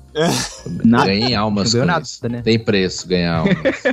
É. Mas tem uma parte muito latente em mim ainda que eu tô, tô pensando em desenvolver mais isso sim, mas que é uma coisa que eu gosto de fazer, que eu amo fazer, que é o ensino. E o que o Thiago tava falando faz muito sentido. Porque o podcast, querendo ou não, é a gente se comunicando. É a gente chegando em alguém, é, num público, falando com alguém, trazendo uma informação e conseguindo se comunicar. Comunicação é você conseguir se fazer entender para o outro. Passaram Então, uma mensagem. Exatamente, passar uma mensagem. A gente conseguiu fazer isso, né? Eu acho que no barquinho é, pode ser que hoje a gente não esteja mais como era antes, né? Naquele ritmo, naquele frenesi, mas a gente conseguiu comunicar. A gente conseguiu. O delas, o Aderiva, né, o Nachos e tudo, tudo que a gente produziu aqui, os derivados disso, tipo, os frutos disso, meu, tipo, tudo bem, Thiago tá vivendo disso hoje, né? Mas, pessoalmente, eh, pra edição, pra concisão, pra é, didática, que o Thiago falou, isso eu uso muito, sabe? Tipo, a, a gente acaba aprendendo pra caramba, a gente conhece muita gente. Essa estrada que, que a gente tá percorrendo ainda, né? Que a gente, tá, que a gente percorreu e continua percorrendo, ainda traz muita coisa pra gente. Então, tipo, e o Thiago tava falando de várias coisas de infância, eu lembrei que eu fazia, eu amava fazer rádio de gravação em fita cassete. Amava fazer isso, fazer, tipo, é, jornalzinho do- da, da- de, de adolescente, fazer o jornalzinho dos adolescentes, querer. Eu, eu- eu sempre tive um desejo desse de comunicar, de levar alguma coisa, né? Eu acho que o podcast culminou nisso aí, e querendo ou não, a gente né, se encontrou aí por, um, por uma jesuicidência, né? Como o povo gosta de falar. e, e a gente muito diverso, cada um de um jeito, de um estilo diferente, mas, né, acrescentando aí alguma de um coisa. lugar diferente. E falando É. da minha profissão, Matheus, a gente rivaliza com, com TI. É, porque aqui no próprio Melhores Destinos a gente tem a área de TI né, específica do Melhores Aham. Destinos. porque é Também, É, ia- na verdade, nós somos uma isso. empresa de tecnologia. Eu não sei, mas eu sei, assim, não sei porque eu nunca perguntei, né? Mas, meu, a parte lá de passagens, de achar promoção, não sei o que, tem uma parte muito técnica por trás disso aí, né? Tem. Tem. Parte Uhum. muito de Sim, é automatização. próprio, é, é uma tecnologia própria nossa, tá? Sim, sim, sim, sim. Tecnologia desenvolvida por nós, pelo Melhores Destinos mesmo. É, tem uma área de TI, aí eu falo assim: TI é a galera que ganha muito e que é infeliz. E redes sociais é a galera que é feliz e que ganha pouco. É, é, pô. Ganha pouco o quê? Ganha viagem pra Paris no casamento. Vá, É, tomar um é, Enfim, é, mas, o cara ó, só viaja aí Ah, na, na faixa. É isso. Agora falando, falando assim do No Barquinho, é, é, eu sempre serei grato a tudo isso que a gente viveu, porque assim, não só ganhei uma profissão, como eu casei por causa do No Barquinho. Isso é importante dizer. Isso eu acho que é o, É. é, foi o maior milagre que o No Barquinho operou. As- Quem escutou? Quem ouviu lá aquele podcast lá do Friend Zone, alguma coisa que a gente falou de Friend Zone lá, né? A gente fala um pouquinho. É, mas eu casei com a Sara também por causa do barquinho. Ajudou muito, me ajudou muito mesmo no barquinho a casar com a minha esposa, quem eu amo, com quem eu tenho vivido histórias assim que eu nunca imaginei que eu iria viver em quatro anos de relacionamento. Parece que a gente tem 20 anos. Porque cara, a gente passou por muitas coisas boas e ruins do relacionamento, de, de coisas de, da vida mesmo, né? Mudança de, de cidade, a Sara perdeu o emprego, em uma semana ela estava empregada de novo, assim que a gente mudou para cá. Enfim, cara, foram tantas coisas que aconteceram. A gente visitou vários países juntos, graças a Deus, uma coisa boa da minha profissão também, que ajuda bastante. Mas assim, a, a, a profissão de redes sociais, o que eu queria dizer, é, ela exige muito de você ser comunicador, você saber se comunicar com as pessoas. E uma coisa que hoje vale ouro, chamada atenção. Você souber captar a atenção das pessoas, você precisa saber né, maneiras de chamar a atenção das pessoas a gente está vivendo no meio de uma revolução que ainda não acabou, né? Uma revolução das mídias. Então, estar sempre por dentro do que está acontecendo ou do que vai acontecer em breve é importante. Se eu pudesse dar uma dica aqui do que as pessoas podem investir para trabalhar com social media, uma grande área do, da, da mídia social hoje que tem dado dinheiro e tem muito trabalho, muita oportunidade é tráfego. Dancinha no TikTok. Ah, tá. Gestor de tráfego. Eu disse tráfego, não disse tráfico. Gestor de tráfego, que é o cara que vai ser responsável por produzir um conteúdo, é, de captar as pessoas para chegar ao site, a uma landing page, né, uma página de venda.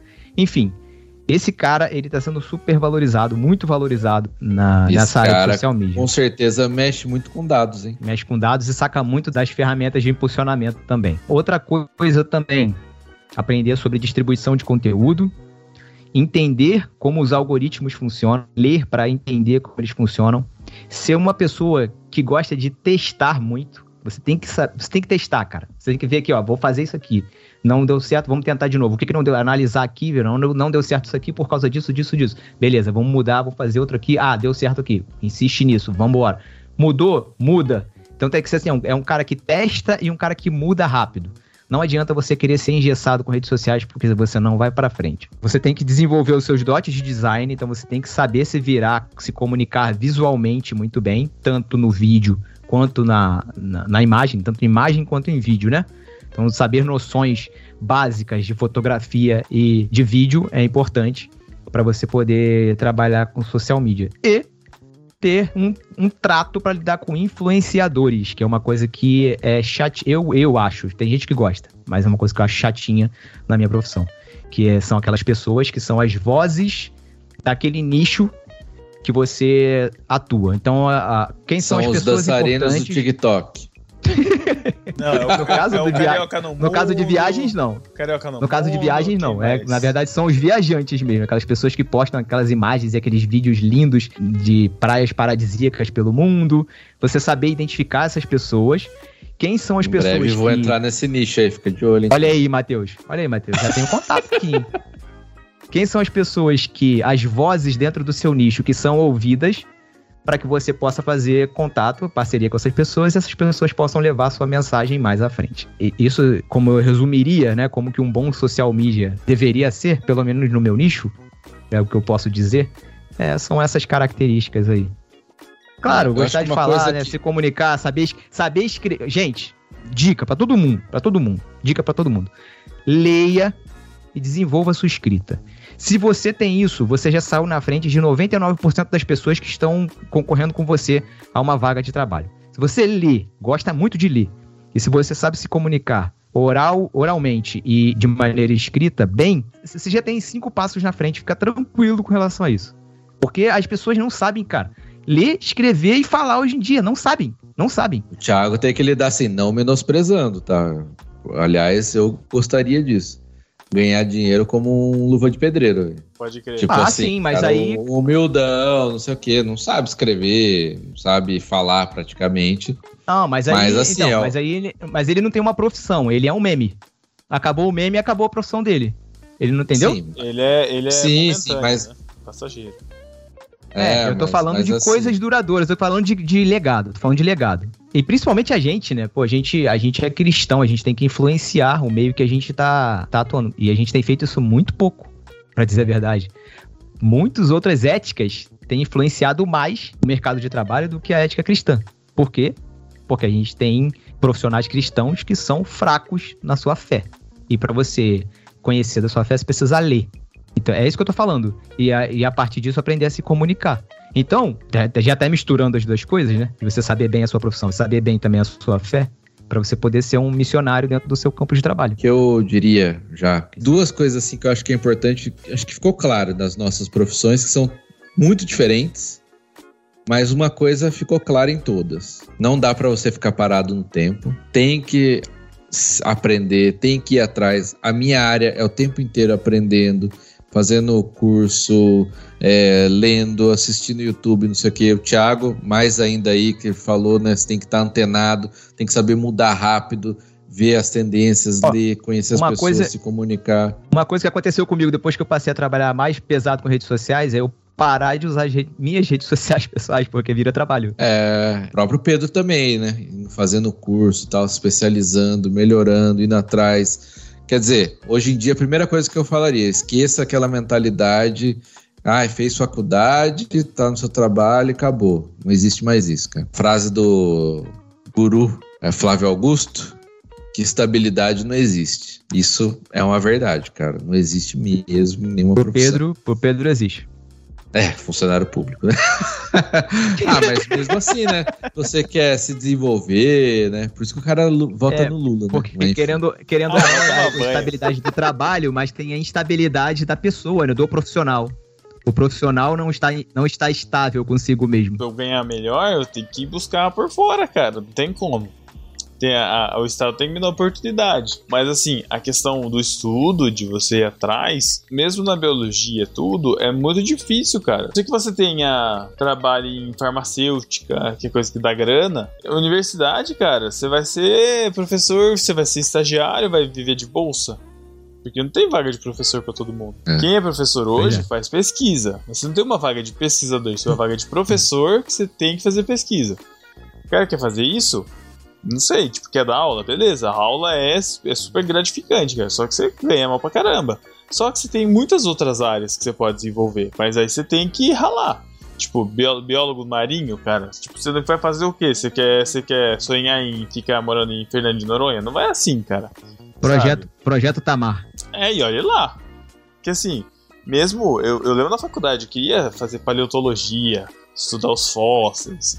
Meu, é um estudo, sabe, não é Jurassic Park. É coisa muito chata, monótona, cara. O, o que você vai querer se desenvolver, você tem que se, se esforçar, tem que ter afinco, lógico. Então você fica parado. Eu tô me esforçando pra tá bem. E aí vamos pegar bem o, o clichêzão lá do Desafiando Gigantes, né? a chuva tá vindo e você tá, tá com o campo preparado, né? Então, é bem isso, cara. Se você tá pronto, se você tá estudando, não tá pronto, mas se você tá estudando, se você tá em movimento, isso é uma coisa que o Atila falava. Eu conheci o Atila, o Atila é Marino, num curso que ele deu em Botucatu, quando ele ainda o blog, a Rainha Vermelha, que tem a ver com a história da Alice, eu acho, não tenho certeza, eu não lembro. Alice no País das Maravilhas, né? E ele fala que você não pode ficar parado, você tem que continuar em movimento para continuar onde você tá. Então, para você se manter relevante, que o Thiago tá falando, né, de, de legado, o Matheus de, se- de continuar atuante, tipo, ah, não vem tá fazendo meu papel agora. E aí, o que, que eu vou fazer? Eu tenho que continuar em movimento para continuar sendo relevante. Eu preciso continuar me atualizando para continuar relevante no meio onde eu tô. Se eu ficar parado, eu vou ficar para trás, eu vou ser passado para trás. É uma esteira. A vida é uma esteira que a gente tem que acompanhar a velocidade dela. Ou a gente vai bem para frente, ou a gente pelo menos se mantém no caminho. Senão, se a gente ficar parado, a gente vai para trás. Trabalhar no Melhores Destinos hoje pra mim é maravilhoso. Eu, eu trabalho em casa, graças a Deus, desde que eu trabalho aqui, antes da pandemia, lembrando que eu entrei em 2017. É, Melhores Destinos a gente trabalha remoto, não tem, né? A gente tem um escritório em Brasília, mas todo mundo trabalha de casa, só vai pro escritório quando quer.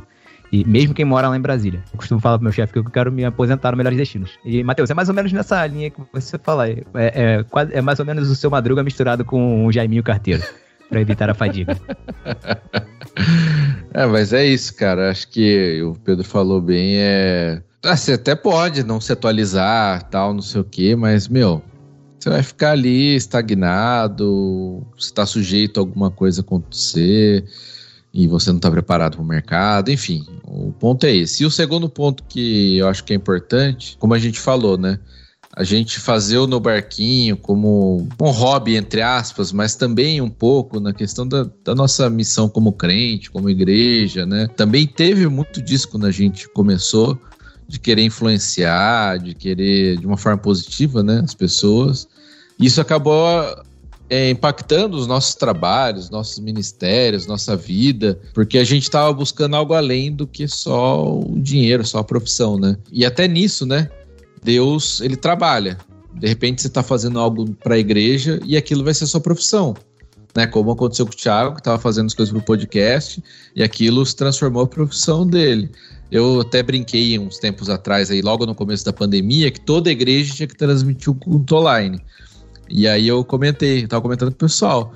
Falou, olha a quantidade de molecada ou de gente mais velha que teve que aprender a fazer uma transmissão online, a mexer com equipamento, com OBS, com não sei o que, YouTube, Facebook, enfim, Zoom, sabe? Imagina a quantidade de pessoas que aprenderam e isso acabou virando profissão também, né? Então, às vezes a pessoa começou ali servindo a igreja e Deus usou para outras coisas. No meu caso, eu aqui em Portugal agora. Minha profissão não tem muito essa questão é, de, de, de eu conseguir evangelizar com ela tal, mas eu estou num outro lugar que precisa, né, do evangelho, que precisa é, de pessoas para trabalhar na igreja, enfim. Então, Deus vai trabalhando, acho que das dois lados, né? A gente vai se colocando na profissão e Deus vai abrindo portas para a gente. E aquelas portas que ele abre também viram portas para a gente falar do evangelho, falar do amor de Deus, né? Para as pessoas. Acho que tudo vai se complementando. Uma coisa que a gente sempre falou aqui no podcast, né? Não fazer essa separação da vida secular e vida religiosa, mas viver, você viver tudo integralmente, né? E É, eu acho que isso queria- é importante também. Eu queria falar algo importante sobre o Matheus, aqui no, no Barquinho, ele falando, ele falando, ah, não sei, não sei o quê, é, muito na profissão, mas a, a profissão e o conhecimento de TI do Matheus foram indispensáveis lá no começo, quando produzir podcast não era fácil como é produzir hoje, que você joga num, numa hospedagem, Site tipo um âncora aí da vida. É. Muito fácil, E vai. simples, né? A gente precisava É, da, da, Spotify. Assim, o Matheus, Spotify o Matheus, a profissão dele é não aparecer para que as coisas funcionem. No, no barquinho, a é, o que fazendo no barquinho era exatamente isso. A parte, toda a parte é, estrutural do no barquinho, o site, domi, cuidar de site, domínio, hospedagem, criação de feed, é, montar o primeiro site, o- sei lá, montar os sites que a gente, que a gente tem, teve, né? O Sempre No teve. Barquinho estar Foi tudo no com o Matheus. E era- fazia parte do trabalho do Matheus, literalmente. Exatamente. Se não tivesse ele, É. não teria um no barquinho. E isso também traz uma, uma lição bem legal pra gente, uma lição cristã, que é a lição da base. A gente foi chamado pra gente, a gente não aparecer, a gente sustentar.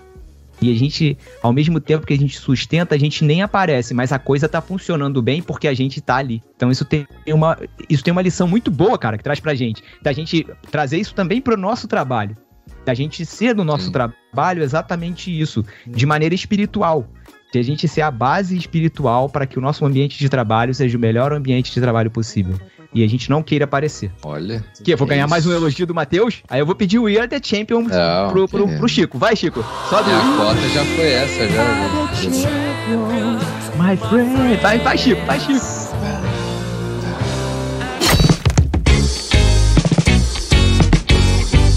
Então é isso, gente.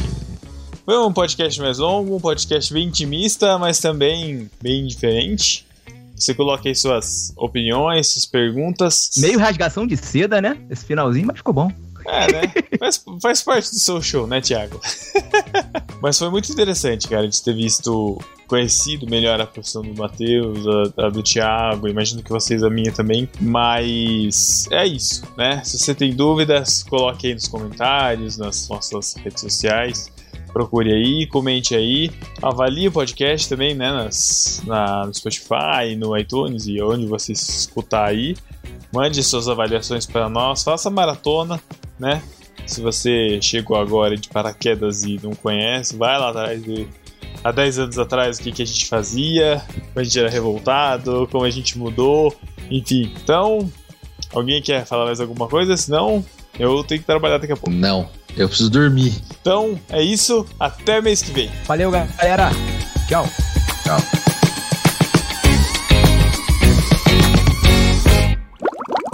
Achei que era de romance esse. Por que que achou que era de romance? Não tem gente que chama o outro de vida? Oi, vida. Nossa! Devolva minhas plantas. O plano paixão.